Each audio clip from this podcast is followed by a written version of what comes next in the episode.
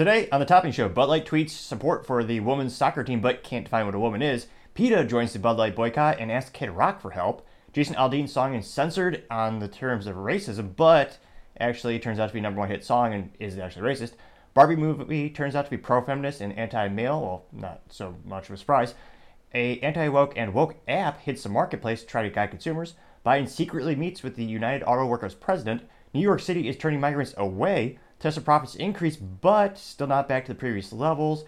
Amazon One Palm payment is going to be rolled out to all of the Whole Foods. Petco is coming to Lowe's, and Goldman Sachs profits are down 58%. All of that and much, much more today on The Topping Show.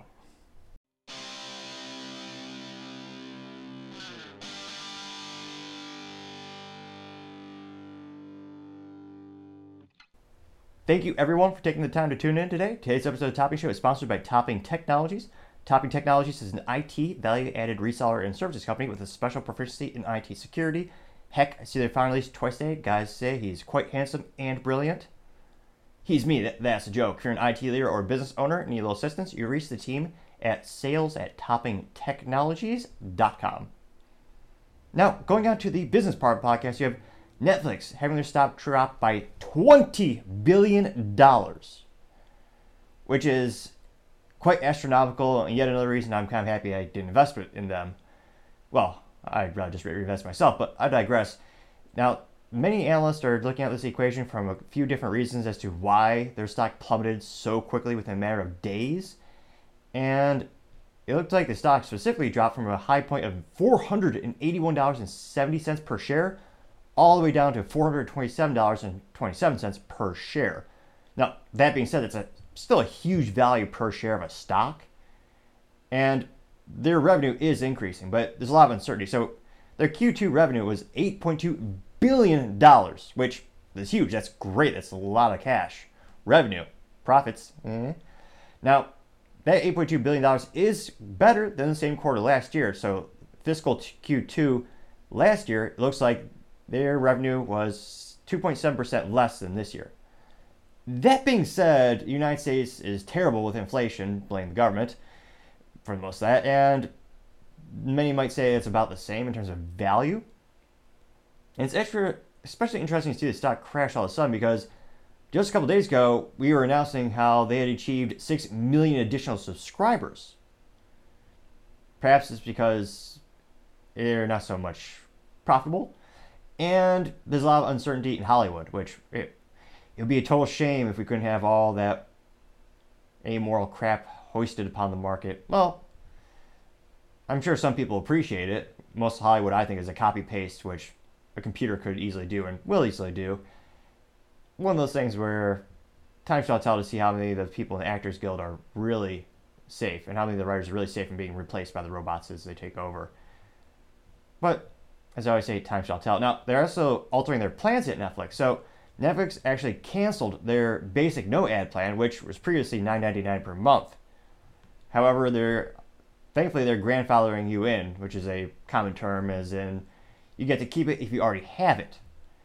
And they're actually pushing people towards an ad supported model, which is technically cheaper to the consumer at $6.99 per month. However, obviously, they actually make more money off that because the advertisers, of course, pay them a lot of money. Traditional too. What, what does this remind me of? Uh, oh yeah, cable TV, the thing they were uh, out to uh, set out and destroy. It seems like kind of coming full circle with advertising creeping back up because a lot of these production studios, like streaming services, it's kind of a crapshoot. You don't know if a show is going to be a hit or it's going to fail epically. You know, some you can certainly predict more than others, just based, you know, given a little bit of uh, evidence around it. But a lot of uncertainty on what's going to happen with Hollywood. How long could Netflix hold out? There's rumors they could hold out more than others, but there's some people saying if the Hollywood strike isn't resolved by Christmas, there's not going to be any content next year because obviously you have to have a ramp up period where they're producing stuff. In theory, one or two original ideas, mostly copy and paste, and then they have to have the long actual production, actually putting the materials together. So it'll be interesting to see how that all plays out. But that's one of the reasons the stock is also precipitously dropping at Netflix. Time shall tell to see where they go from there. Now, other interesting business news you have Tesla. Their profits are climbing. Now, they report a much greater profit than they originally expected. Mm, that's also despite them trimming the cost per units, with Elon starting to actually embrace traditional automotive discounting, which is a cliche as old as time. It's a joke in pretty much a lot of sales communities and industries, automotive specifically as well. If you just wait till December, you're going to get 20, 30% off. I remember back in my, you know, back in my day, Cadillac would give like $10,000 off MSRP just on as an additional discount Q4 because the new model year was coming in and they wanted to clear out the old inventory. That's kind of the traditional methodology of the automotive industry. Because, and this is a new thing, at least Chevrolet was the original company to do this about 100 years ago. They basically have the same car, but they slap on new body panels and new different things to make it look new. So, because the body panels and the accents were different enough, the car would look older and people would pay more for a newer looking car. Hence why every year a new model. Tesla's a little bit different. They're granted it'll never be as reliable as a Rolex, but some people compare them to a Rolex in the fact that a Rolex Submariner or Submariner shows how uncultured I am. I have a Garmin I got way back in the day for free, so you can't beat that from a friend. But the Submariner or Submariner, that sounds right. That Rolex, it really hasn't changed for know 50 plus years. They look about the same because the changes, if any, are very, very subtle. Tesla, with many of their vehicles, are also doing that same methodology where you can't, unless you're a Tesla enthusiast, you really can't tell the difference between a one year and a five year Tesla, besides the fact that the five year Tesla will leave you stranded on the side of the road because there's no range left because the batteries are crap. But outside, they look about the same. So there really wasn't much of an incentive for Tesla to do these discounts. They also had an overwhelming demand for the product, and they didn't have enough of the product to go around. Good old fashioned supply and demand. It's just a mini lesson right there. I know they don't teach much in schools these days. It's a little mini lesson. Now, Tesla actually specifically reported adjusted earnings of $3.1 billion, which equated to about 91 cents per share. Publicly traded companies, that's usually one of the top metrics that they look for is the profits and the revenue per share. And that is astronomically better than the last quarter, They actually 20% more than the last quarter. And it'll be interesting to see, they actually beat the, fi- the finance nerds the finance analysts. they actually thought they were only going to get 82 cents per share. So, beating Wall Street, of course, if you're publicly traded, one of the most important things you need to be doing, in addition to all the other things, including servicing and doing the best things for your clients and your customers. Now, the profit margin during this quarter was 18.2%, which was better than expected and is admittedly better than most automotive companies. You look at companies like General Motors, you, it's usually single digits when you have the blended average of their small subcompact vehicles and the trucks. You look at the fleet average or the average of all the vehicles. It's not that great because mm, some might compare that. Some might. I would never compare them to McDonald's, where they just put out a massive volume regardless of quality. They also killed the stick shift and the Corvette, which some enthusiasts would never forgive them. Yeah, including myself. That's ridiculous. Why would you get rid of three pedals? The best thing for a true sports vehicle. I digress. I digress. But also, 23% of the C7, the previous Corvette models, between 19 and 23% and 27%, depending on the year, all those owners chose stick shifts, but GM still decided to kill it. The opposite, they, I could write a book on the business blunders of them. However, back to Tesla, they had an 18.2% profit margin. So that was pretty good for the industry. That is exceptionally good for automotive industry. However, it wasn't as it's going down precipitously from what it used to be when Tesla was in its heyday.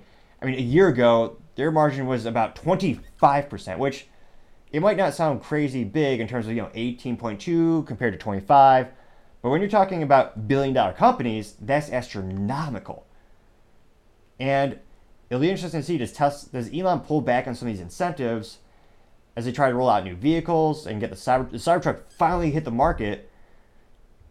Given the provenance of the people who, given the Tesla fan club and the uniqueness of the design, I wouldn't think they would need to discount that truck, especially because a lot of competition, they're not EVs from the ground up. Like the Ford F 150, the very first Ford EV F 150 Lightning, they basically just slapped electric crap into a Ford F-150 truck. It was an EV from the ground up. They're getting better as they're entering. They're putting more money into the engineering of the EV vehicles at Ford. Um, I believe the E-Mach or the bastardized Mustang, which they call the Mustang E-Mach for some stupid reason, even though it's an EV with no three pedals or no V8. But I digress. I know the regular Mustang has a you know V6 and 9.4, but those were built from the ground up. The truck at Ford was more of an afterthought in terms of the engineering. It wasn't ground up as an EV. Now you do have Rivian, which is perhaps the industry leader for EV trucks.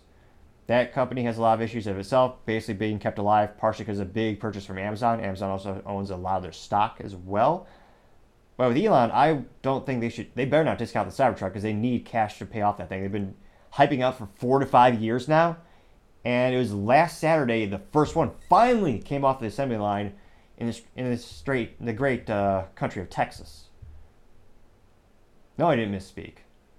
One of the best things about Texas. It was a nice meme before your state was a state, it was just land. Before Texas was a state, it was a country. They say many things about Texas. It is pretty awesome, not gonna lie. Now, it looks like for the first quarter, of Tesla, their profit was 19.3%. So they're actually going down this year. So Q1, they had 19.3% profit. Now they're at 18.2%. They got to reverse this trend. Their stock is, it's it, it, there's a lot of rumors it's going to go down a little bit, and it went down, I believe, eight to seven percent, which is that's a big ding. But I think a lot of people are just uncertainty. How big of a success will the Cybertruck be? They had a lot of pre-orders, but again, I believe it was hundred dollars like deposit or something like that. There's a big difference between you know throwing down hundred dollars to reserve something versus paying I don't know what this is going to cost 100, 100, 150 maybe not. Who knows? I'm still trying to find actual solid numbers of how much that Cybertruck would cost, but that's going to be pretty revolutionary. That they could evolve their fleet from just sedans and little SUVs. They can go to the truck. If they can really go after the truck market, which is the most difficult one to go after in terms of consumer ad- adaptation rates and adoption rates, that'll be interesting to see. Could that really increase the value of Tesla over time? That will be one of their biggest challenges. Now, other interesting business news, you have Amazon One Palm payment method rolling out to all Whole Foods. Now, of course, a couple years back, Amazon decided to get in the brick and mortar business with the premium organic fancy food company Whole Foods, headquartered in Austin, Texas, which some call Diet Texas. And it's probably one of the most popular organic food chains in the United States. And they had this idea where instead of, you know, cash or credit card, which has worked since the dawn since of the invention, I mean physical currency since the dawn of time, some might say, but they thought it'd be better to use a handprint. Because, you know, how, do, do, who, who, who wants privacy anymore? Sure, why not have a handprint? Do, you want, do, do they want a prick, a prick of blood as well to make sure it's your DNA? As they also use facial scanning recognition software. And some, some consumers see the convenience over their security, which a man which man was much much wiser than anyone alive these days. Benjamin Franklin once said, "Those who trade freedom for security deserve neither." Something to think about. No one's probably heard that because they don't teach that in public schools anymore. But this creepy technology, which, yeah, you're giving them more of your biometric data for free. Now they just have it. Now, this is going to be to all 200, no, actually 500 Whole Food stores by the end of 2024. And it was just a little small program that they launched at Amazon Go stores back in Seattle 2020 and then they went to Panera Bread. They went to a couple, I believe it's a Denver's Coors Field, which of course is a sports balls team. And apparently, the consumers like enough where they're going to do a big rollout. Now, Whole Foods, of course, is more of a niche store. It's only 500 relative to something like Walmart. They have like 10,000 or 12,000 global stores. So it'll be interesting to see what's the mass public adaptation adaptation rate. Is this something really consumers are really aching to have, or is it something that is this going to be a, a, a fad? We've seen a lot of these interesting payment fads throughout the years. It's hard to say which one's going to stick. And may, maybe someone will feel this is less intrusive than like a facial recognition software. I don't know, it'll be interesting to see, but an interesting value add, some might say, for Whole Foods. Now, going on to other business news, you have Petco coming to Lowe's, which Lowe's may would just say is just Diet Home Depot or you know Home Depot for women if you look at where they advertise and the demographics, they are very good at the niche they've carved out. Home Depot is, if you look at the demographics and what they serve, it's mostly for contractors and businesses. Then you have your DIY section as well. But Lowe's, in terms of their marketing, they're they're really going after the families, the state, the parents. They don't cater to the contracting community and construction community in that regard. So, somewhat joking, joking, but there's a little truth in that. And Lowe's is also kind of known for copying Home Depot, where Home Depot will have analysts, you know, work really hard to find out where on the map is going to be the perfect spot to put the store, where's the most strategic spot, and then Lowe's just goes, "Hey, they chose that place. Let's go across the street." Which someone call a dick move, but some think is somewhat hilariously. Uh, that's, that's kind of funny. Let the let the other store do all the work and all the thinking. Now, it looks like they're actually going to be expanding their partnership. They started this idea a couple years back with just a couple stores, I believe, you know, nine to thirteen, where they're actually having like a mini store inside of the store. So you have a little mini Petco inside of the Lowe's. Now it looks like now their plan is to be in 300 stores by the end of 2023. So that's a pretty exponential increase, and it's an interesting idea where they're trying to address and give more value to our current clients we also have to wonder. Well, well actually, let's hear what they have to say. Now, it looks like they, they will also have Petco. Oh wow, this is a mouthful. Petco's Vetco clinics will be in 75 locations within, and they'll be available once per month. Vetco. That gets an A minus. That's kind of business brilliant site right there. So it's the veterinarian who works at Petco, and it's called Petco Vetco. Rich, that's a little bit of business, business brilliance. I, I appreciate that kind of marketing. That's pretty good. They'll have that person apparently is a fully licensed veterinarian, and the services include you know microchipping, vaccinations, and preventive medicines. Pretty big categories. Now, when asked for comment and talking to the Lowe's CEO Marvin Ellison, he said, "quote This partnership is part of Lowe's larger strategy of servicing rural clients. While in the years past, our penetration of rural and remote stores was reviewed as a competitive disadvantage. We now expect these stores to be a key component of our operating profit growth over the next three to five years. Unquote. So that is a pretty good point. I almost wonder if they're trying to compete with Tractor Supply. When I think of kind of rural stores that have multiple categories in addition to the standard, you need you know lumber or cabinets or spray paint. I'm trying to think of all the stuff I bought, I've been there. Pretty much every component, many of the components to make this table actually went to Home Depot to get. Um, the antique boardwood though was actually independent supplier, but I digress. They have a lot of things there, and it it'd be interesting to see what the adoption rate of how many consumers go to Lowe's actually appreciate that, or if apparently the preliminary rollout was successful enough to warrant this.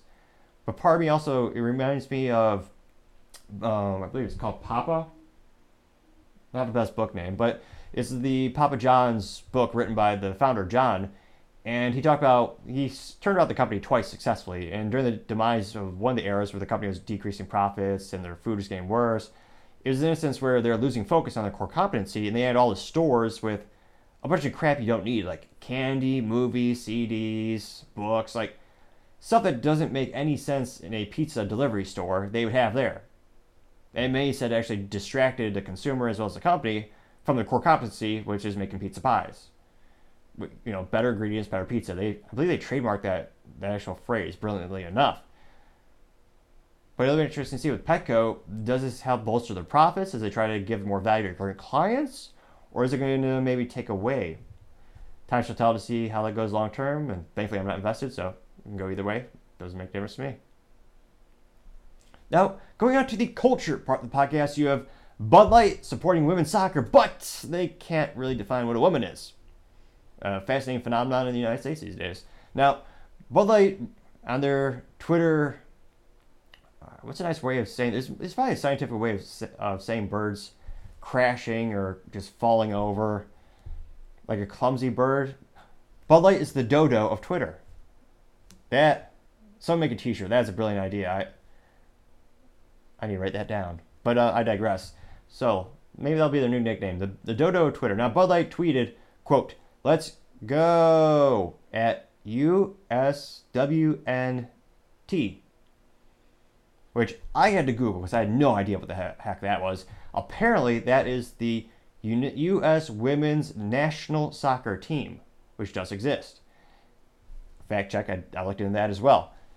Now, this also all this comes from this brilliant business, the, the brilliant marketing mind of Alyssa Heinerscheid, where she was someone who would drink alcohol heavily in college, and when she got, she was very proud on LinkedIn to be the first female alcohol industry marketing leader, and she chose brilliantly to have Dylan Mulvaney as a brand ambassador. Dylan Mulvaney is a trans activist, never had the surgery, but dressed up as a woman for 365 days, celebrated each day with a cliche, many would say a woman face impersonation, such as wearing high heels and prancing through the through the uh, forest, which I checked. I asked my mom and sister. That's not a thing.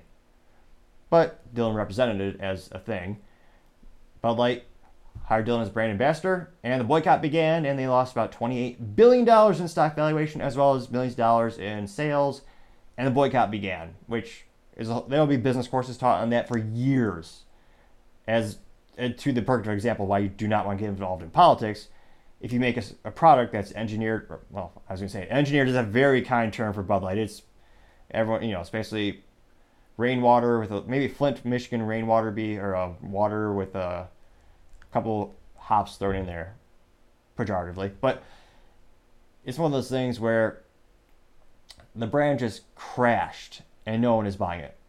And every time they tweet, the response is always much more entertaining than, than their actual tweet. They are ratioed in minutes. Now, this recent one where they said, let's go, United States women's soccer national soccer team. Now, within 12 hours, their tweet had 297.1 views and 981 likes. So that's 0.35% liked. Yes, that's also known as bad. That's not even 1%. Now, it looks like the top response, which ratioed them, was done by Benny Johnson, who's a political commentator, and he tweeted, quote, You're cheering on a women's soccer team. Answer me this question, what is a woman? Unquote. His tweet got 19.2 thousand views and 1,290 likes. That, in the math departments, that's 6.72% of the people who viewed his post liked it. Immediately ratioed. Now, the other response that got a lot of public, a lot of public support was a poll that said, "Let's go UNWNT." But how about Bud Light? Where should they go? One in one in five, two, two. Oh, sorry. One in my fridge, two out of business. There's a poll. Vote one or two. One in your fridge, two out of business. Out of the votes, so what do you have? 1,111 people vote in that little poll. 7.9% said Bud Light does, should be in their fridge. 92.1% said Bud Light should be out of business or in the trash. That's um, yeah, that, that's pretty bad. Now it is interesting to note there is an increase in Twitter censorship as the new CEO, Miss Yaccarino, Macarena, um, whatever her name is. I digress. She has an advertising background, and of course, her goal is to actually make the, help make the company profitable which unfortunately means watering it down and making it um, censoring, uh, increasing the censorship. So I have noticed a couple positive responses come to the forefront, but it'll be interesting to see how many of them remain or how many of the negative comments really overwhelm them. But this is yet another example of Bud Light getting Twitter ratioed in minutes and just completely failing the current culture war. Will they be able to recover from that nosedive? I I'm pretty skeptical. Now, other interesting culture news you have PETA joining the Bud Light boycott and asking Kid Rock for help. Now, PETA, you don't really have to worry about what they are. They don't do much except annoy the hell out of other people. They are apparently the activist group that shames people for eating meat, which has been the best source of protein since the dawn of time, and one of the one of the healthiest things you can eat. But it's one of my favorite things of they might be the perfect example of being insufferable. Whereas most people, if you don't want to eat meat, they're not going to shame you and say, Why aren't you eating hamburger? Or why are you eating a salad? However, the inverse is quite true. If someone's in PETA, or, or frankly, if you're a vegetarian, you'll never not hear them talk about it. And they'll never stop bullying you to acquiesce to their what's a nice way of saying perverted worldview or skewed worldview? It's ridiculous. But I digress. They're mainly known for being ridiculous animals' rights, even though they actually kill lots of animals and perform cruel acts themselves. But another topic for another time. Someone was saying, is this a false flag? What's going on here? I mean, PETA traditionally is more left, politically speaking, and fascinating enough, they want to join this boycott apparently. Now, apparently, PETA actually sent a letter to Kid Rock asking him to take a stand against Budweiser for mutilating Clydesdale horses for their marketing tools. Which apparently he's still serving Bud Light at his bar in Nashville, Tennessee, which is called the Big A. Uh, it's a nice way of saying derriere instead of rear. Honky, Tonk, and Rock and Roll Steakhouse.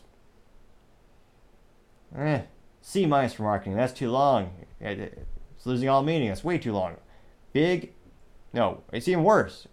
Kid, Kid Rock's Big A Honky Tonk and Restaurant, and Rock and Roll Rest Steakhouse. Dude, that is D plus for marketing. I know whose restaurant it is, but geez Louise, be longer of a name.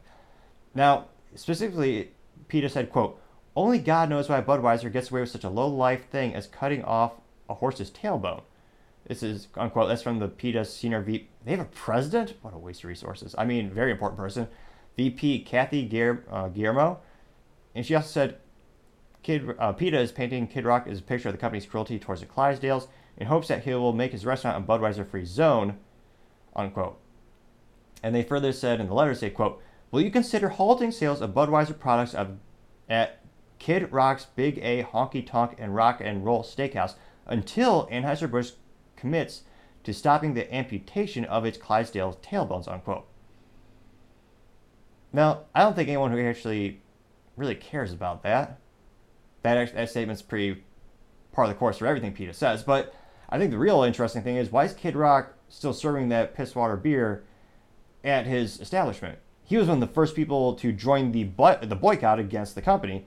He famously shot a couple cases of Bud Light with a full auto MP4 uh, uh, I was going to say MP5, MP40s earlier before my time. Still German engineering, but he was one of the ones who helped the viralness of the boycott really take off. He literally had a video where he said F Bud Light. That was the kind of the crescendo of the video. He does a HK slap and he shoots up all the beer. And it went viral, got millions of views. Everyone was talking about it. And that really sparked and add fuel to the boycott. But why is he still serving it as his restaurant? Is it because it's a licensing thing only, where he basically just gets paid a royalty for them using his name, which is something that certainly happens, especially with celebrities and endorsements? Or is he an active operator of the restaurant and still have the beer? That's I think that's the more interesting part of the story is why is he still apparently selling Bud Light and Anheuser-Busch InBev products if he personally believes that he is against what their marketing department decided to do, and it's that that's really bizarre. And we'll see. Um, time shall tell, but that that is an unusual thing to happen for sure.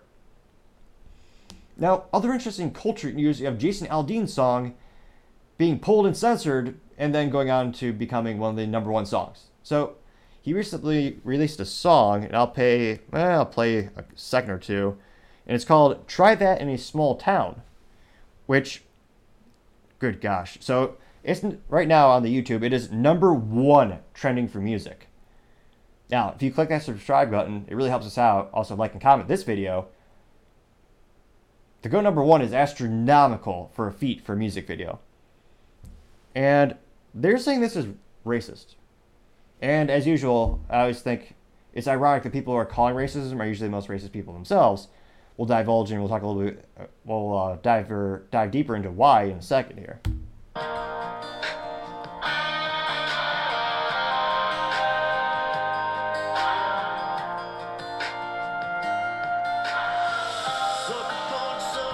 So he's got the he's got the country he's got the Texas hat, so he's already getting already getting an A a to A plus for marketing.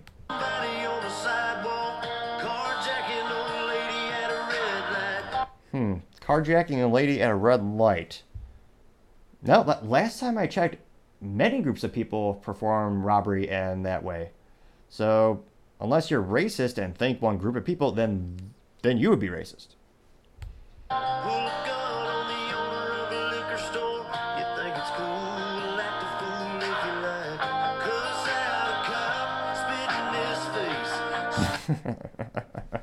Now, I can't help but laugh at the people saying this music video, this is racist. Now, he's showing instances of rioting during the Summer of Love, also known as George Floyd pro- protests, obviously. And right now he's showing a cliche Antifa member spitting in a police officer's face, which is a liberal white woman in the video. But the people protesting this song are saying it's because he's against African Americans? I don't see how that tracks.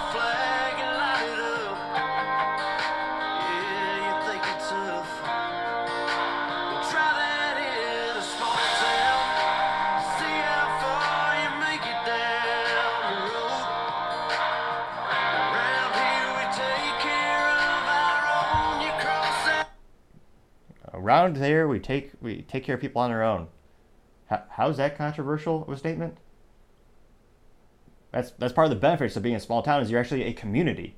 You're invested with each other. You're invested in the community. You're invested in the infrastructure. That's one of the upsides. That's why personally I, I wouldn't be happy living in a very congested city where it's so many people there's kind of dilutes any form of community might have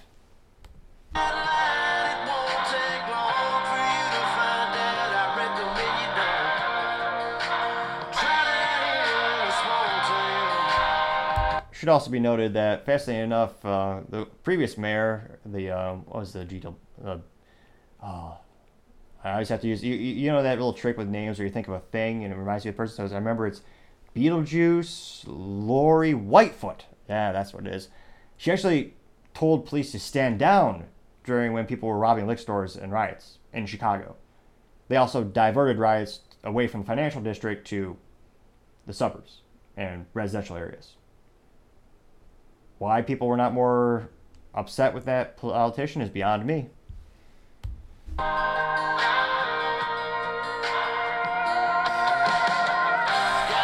Wait, I, I did think of something that I think is offensive about this song. Most of the band is not wearing cowboy hats. I, I know it's not required necessarily for a country song, but it does help.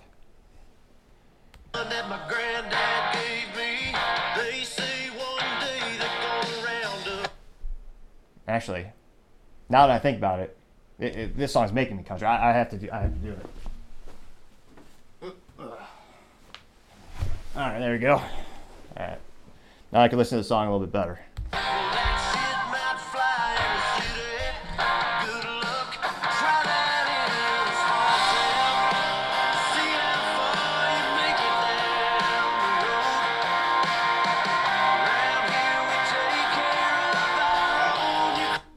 Take care of our own. How is that offensive?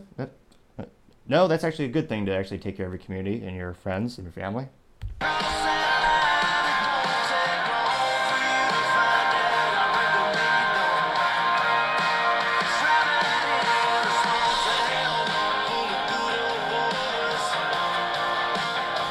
Oh, actually have a man stopping a robbery. A, a fascinating phenomenon that is unknown in places like. It's a nice way of saying Chicago. Chicago. Small towns, people tend to defend the community.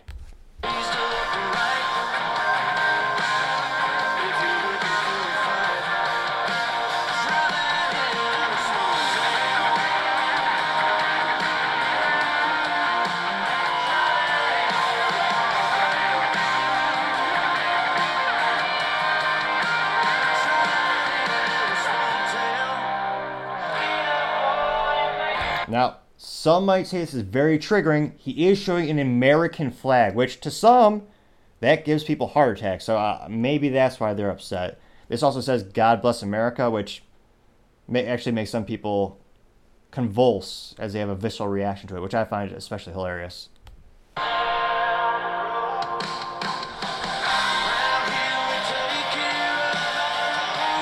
Uh oh, he's showing a father son duck hunting. Oh, perhaps that's a controversy.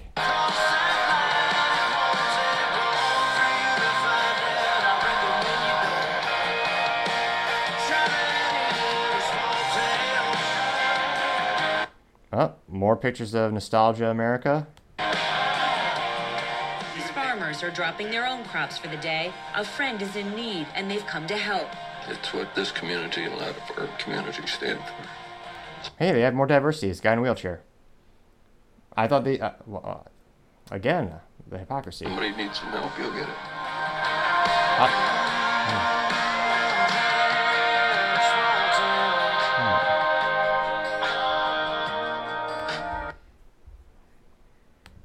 So, how is that controversy uh, controversial in any way? I have no idea, but we're gonna we're gonna read what they claim. So this is what the boycotters are claiming, and this song is actually pulled off of country music television.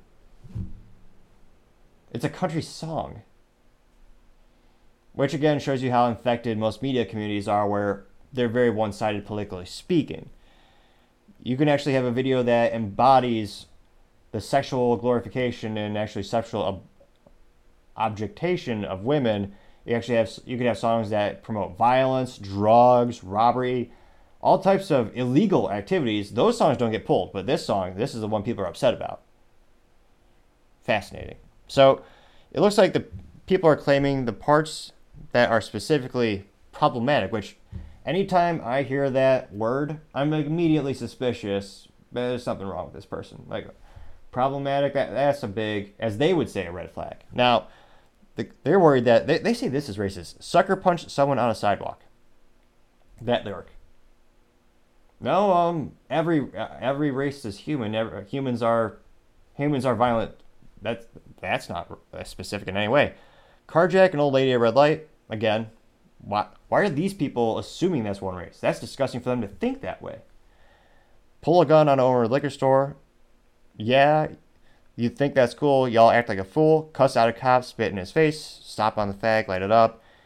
Yeah, you think that's tough. Try in a small town. Those, those are all the lyrics they they claim are racist. And remember, Antifa. That's probably the best example of a lot of white folks. A lot, a lot of liberal, liberal folks there. Just as there's there's violent people on the left and the right. It's not a one race type of thing around here. So yeah, when it comes to that song being considered racist, that's ridiculous. And uh, thankfully, you've seen people push back and say, "Yeah, this is literally." Are you saying that small towns are only one race? That's that's not. No, literally, small towns just good, wholesome people come together. And guess what? All races, all all creeds, all faith which is many people to say that's the best thing about America. Now, unfortunately, pol- politics are bifurcating a lot of people in terms of political division. I'm foolish enough to hope and think that we have more in common than not. We can actually come together for morals and values. Time, of course, shall tell. Now, as we go to the non country part of the podcast, you have the Barbie movie. So the Barbie movie has finally come out, and Mattel it's Mattel's worst fears. It is extremely feminist and anti-male, which a little redundant there. Now, this is actually a review written by I believe it was uh, Matt Gaetz' wife, and he's a politician I think best known for trying to abolish the ATF, which is a great way to get political points and votes. I mean that it gets headlines to say that, and also you know the Second Amendment used to be respected, so it'd be nice if that would happen again. Now, it looks like when her she actually go, went to see the movie, she was saying how pretty much every man depicted in the film is either stupid or a bigot. And it literally has it has Ken going to I guess visit Los Angeles and becoming a pseudo alpha male and becoming pejorative towards women. And then of course she has to hoorah feminism and it's very combative the whole movie. And I can't help but think how hilarious it would be. No one would ever actually make this movie in the reverse. Because, of course, women would protest and you'd hear about it. Men, we got shit to do. I, you're not going to see a bunch of guys in the court, on the in the streets boycotting this movie or really caring. You'll hear some interesting political commentary about it, but that is also a funny thing to think about. You never see like the average guy just doing at a protest with a sign. Like, how many hours a week I have to work? I can't imagine having time dedicated to go out for such a you know, a lot of these random, seemingly random protests. And I can't help but think, how much money is this movie going to lose or make? Like, it can't possibly, it can't possibly make that much money. And Mattel is scared shitless. Because again, this is their intellectual property. They invented Barbie back in the day. It's actually a great business. trying to think of a nice way, uh, business success story where they have a husband and wife. The husband invented the Matchbox, or no, the Hot Wheels, and the wife invented Barbie. And they founded that company and they did great things to change the world. And Mattel, they actually got involved in the movie several times saying, hey, we want this to be inclusive. We don't want to have any political messaging. It's supposed to be a fun movie. Sell toys. That's that's what most of these movies are. It's just it's a toy a toy sales mechanism. And apparently it just got worse and worse and worse. And now that all the critics are starting to say, "Oh yeah, this is this is this is pretty bad."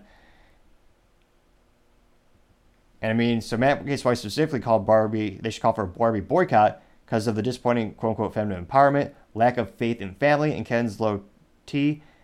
There's this kind of an ultimate cliche in the movie. And it's astonishing to think people are actually going to pay to see it. Granted, I won't because I got stuff to do. But it'll be interesting to see how much money do they lose on that, and of course, how much does it hurt their brand? How many will this decrease the toy sales among conservatives or the people who don't agree with the, to- the movie messaging?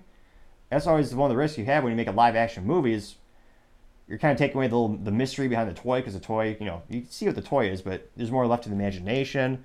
Doesn't help the actress of the movie. Doesn't even look like Barbie, but kind of takes away the mystery to a little bit of extent as well.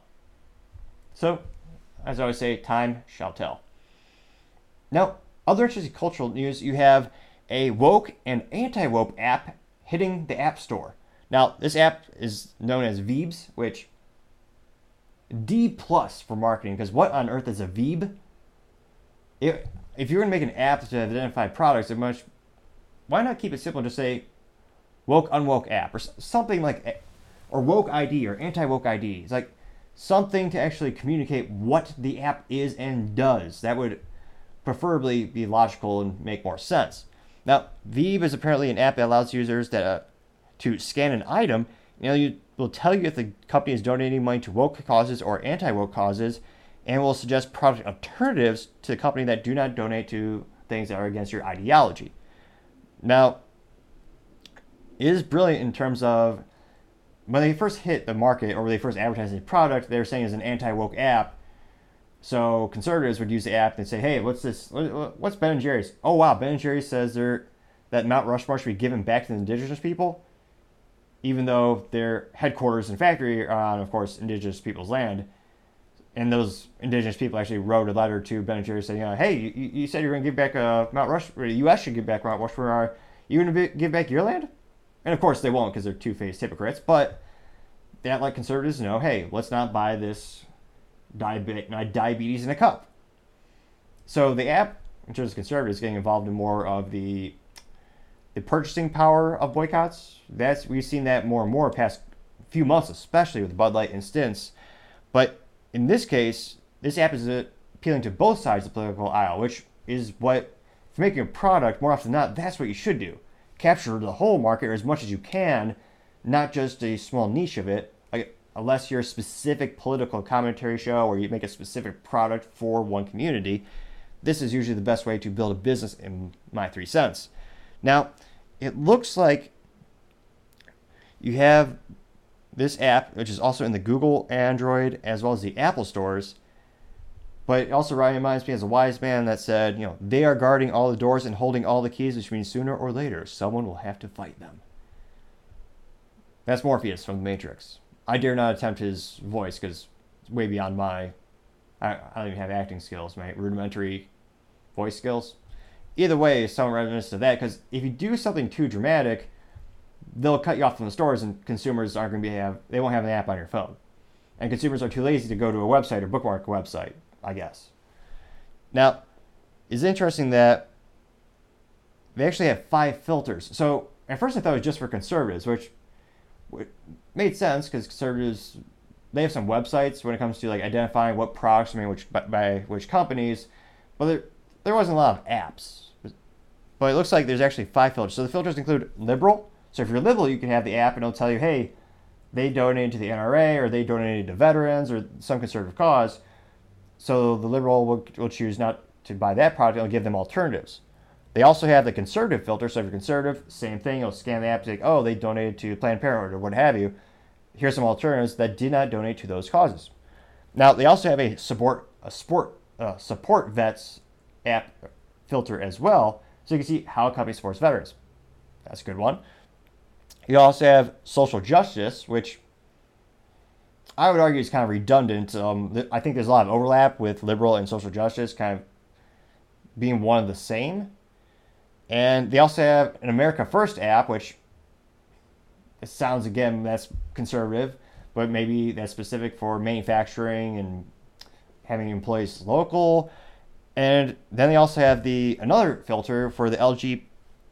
Uh, I, I always the, letters getting longer. The LGBTQIA plus.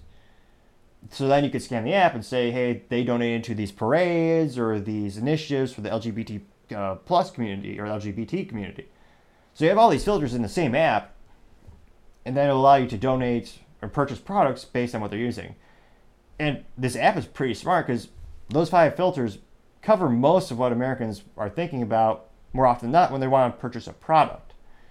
It'll be interesting to see how how successful this app can be. It looks like the app is going to cost about 99 cents a month, which they're already kind of shooting themselves in the foot. It looks like it's free to download, but then certain features you need to pay 99 cents a month, and you're already going to alienate some of the audience because a lot of Americans and people in general kind of desensitized to paying for apps because they think it should be free.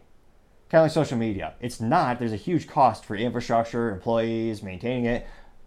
But they would rather be the product. So they would rather just sell their freedom, sell their information, as opposed to paying a couple dollars to actually be a member or utilizing an app. So having it being 99 cents per month, that might dissuade some people adopting it. You also do need to have a valid email address and phone number. So depending on your privacy concerns, that might be a little annoying because of course, course they need to make a profit. Then we're going to either probably sell that to any of those five categories. So let's say if you use a use that filter, and let's say your filter is you want to support veterans. So it'll show you all the, all the products for that. Well, they could take your data and sell it to all the veteran um, 501c3s or nonprofits because they know you're already looking for products to support that community.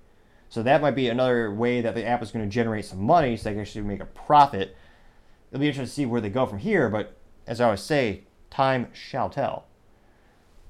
Now, going on to the political part of the podcast, you have Biden secretly meeting with the UAW president. Now, the UAW is known as the United Auto Workers, and they're the union traditionally for the big three. So you got General Motors, you got Ford, and you have Chrysler. All very great, reliable vehicles manufacturers. And it looks like this is the meeting with the president in regard to the current contract discussions as they're starting to have those renegotiations go on as the current contracts expire, you have to renegotiate with the new contract. And there's also the nine or ten millionth reason why Tesla, Toyota, Honda, they're all infinitely better reliability and price because they don't have unions. They have people invested to actually do a good job. Which unions, vastly speaking, average, they just incentivize people to be there for a long duration.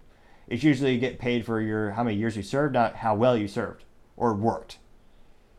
And the UAW is infamous for having someone make they had it to the point where someone was making $68 an hour to put a tire in a car at an assembly line for General Motors. I think in 2007, right before the bankruptcy, or one of their bankruptcies. They've gone bankrupt many times, but one of the top reasons GM goes bankrupt again, again, again. When you look at the pie graph of all their cost, it's the healthcare for the workers, the pensions, and the UAW. All extreme high labor costs. And if you talk to anyone who works at one of those companies, getting anything done has more red tape than the government.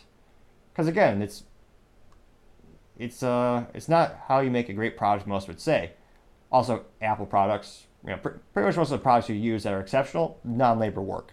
They want people who are incentivized to the, be the best and make the best, not just work there the longest. But I digress. It looks like their UAW contract with the car companies ends September 14th, and the UAW prided the, uh, prodded Biden publicly over provisions in the funding in the IRA, which was that boondoggle, huge omnibus, omnibus bill, the ironically called the Inflation Reduction Act, which anyone with more than three or four brain cells should know did not reduce inflation a little bit. It just printed out more money than God could ever imagine. Now, the UAW criticized Biden over that because Biden needed that because it, it was the key for his political, economic, and climate agenda. And the union also were you know poking Biden saying, hey, why did you allow these $9.2 billion in loans for Ford to make EV batteries in states that are less favorable to unions like Ken, uh, Kentucky and Tennessee? Kentucky, I believe, is one of the major states that also Toyota has presence in, where again they make the most reliable vehicles in history. That's why consistently a internal combustion engine Toyota vehicle, they're they're the ones where you look at the list of like who makes the cars that hit a million miles, it's a Toyota. Those things are bulletproof, which is another concern of why they're going going towards EV when EVs are more like cell phones, they're disposable. You can't work on them. You don't own it. The company does. You own the hardware, not software. I digress. Now, the UAW is also scared to death of electric vehicles for a myriad of reasons. Partially because there's less low skill labor to make them, and they're more much more comparable to computers. Also, there's less components. Just technically speaking, there's less things coming together to make the vehicle. If there's less things coming together to make the vehicle, you don't need to pay someone $100 to put a tire on a car on a union contract. You might need half as many resources. There's also an exponential increase in robotics for actual assembly and the creation of those vehicles. Tesla probably being the most prominent and successful automotive company to embrace all those giant machines, including the Gigapress, which is a revolutionary automotive technology where they just press out the bodies. Huge competitive advantage, but also big upfront cost. So the UAW, they're pretty scared of the adoption of EVs, as they should be. And as you have all these companies, GM in particular, about six months ago, Mary Barra, the CEO, they're committed to cutting, I believe, uh, two, two or three billion dollars in cost, and they had a voluntary. Not, it wasn't a layoff, but they said, "We'll pay, we'll buy out the rest of your contract if you're an executive, if you're a salaried position at the company, because they're trying to cut away as much cost as they can."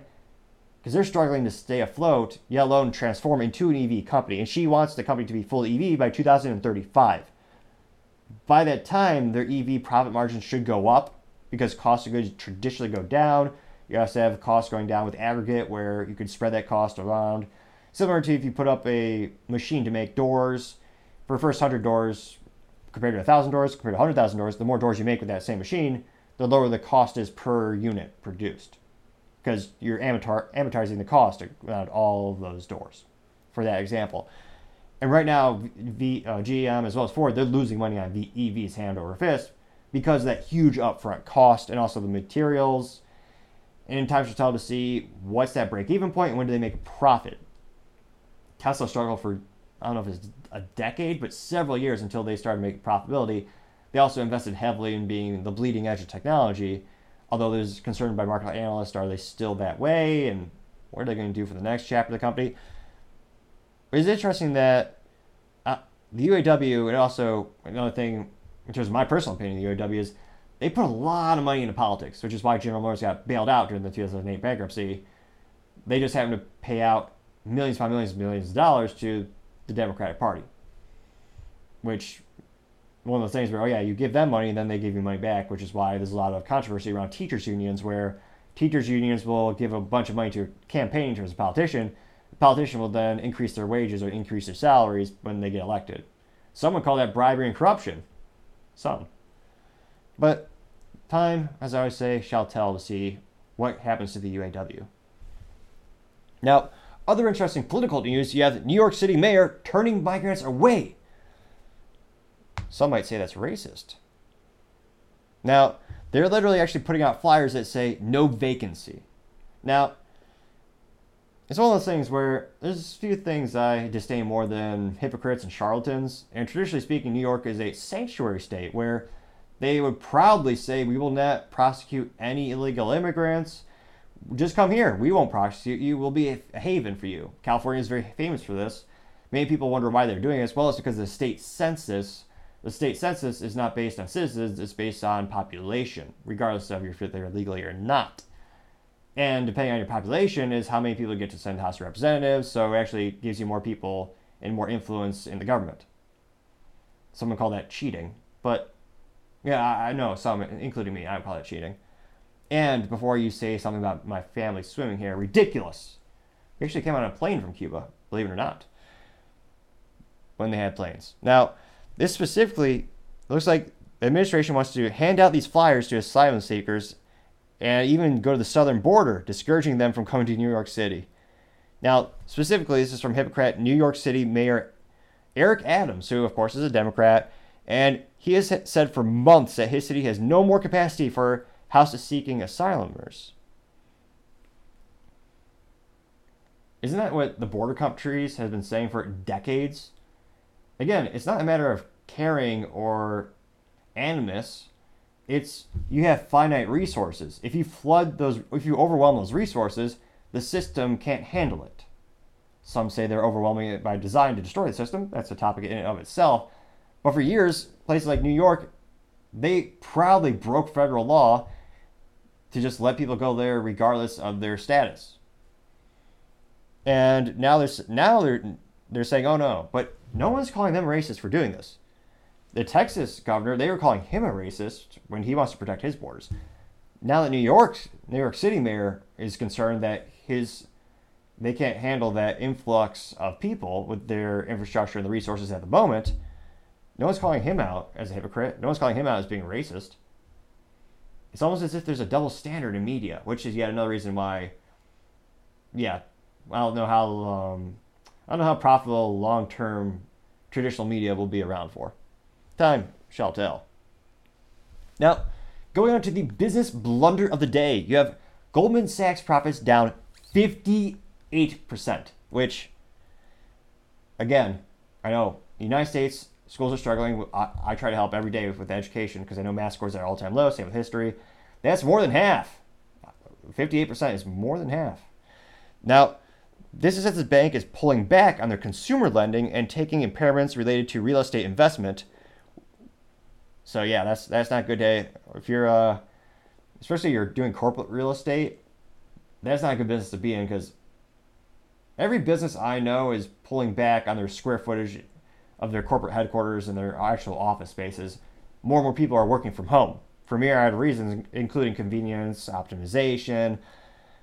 So yeah, in terms of again, I'm not a financial guru or financial. I don't have a fiduciary responsibility or I'm not a financial genius. I would, but I think it'd be a prudent business decision not to invest in corporate real estate. Now, Goldman Sachs saw its investment banking revenue decline by 20% the second quarter 2023, and according to the latest filings released last Wednesday, their trading revenue also fell by 14%.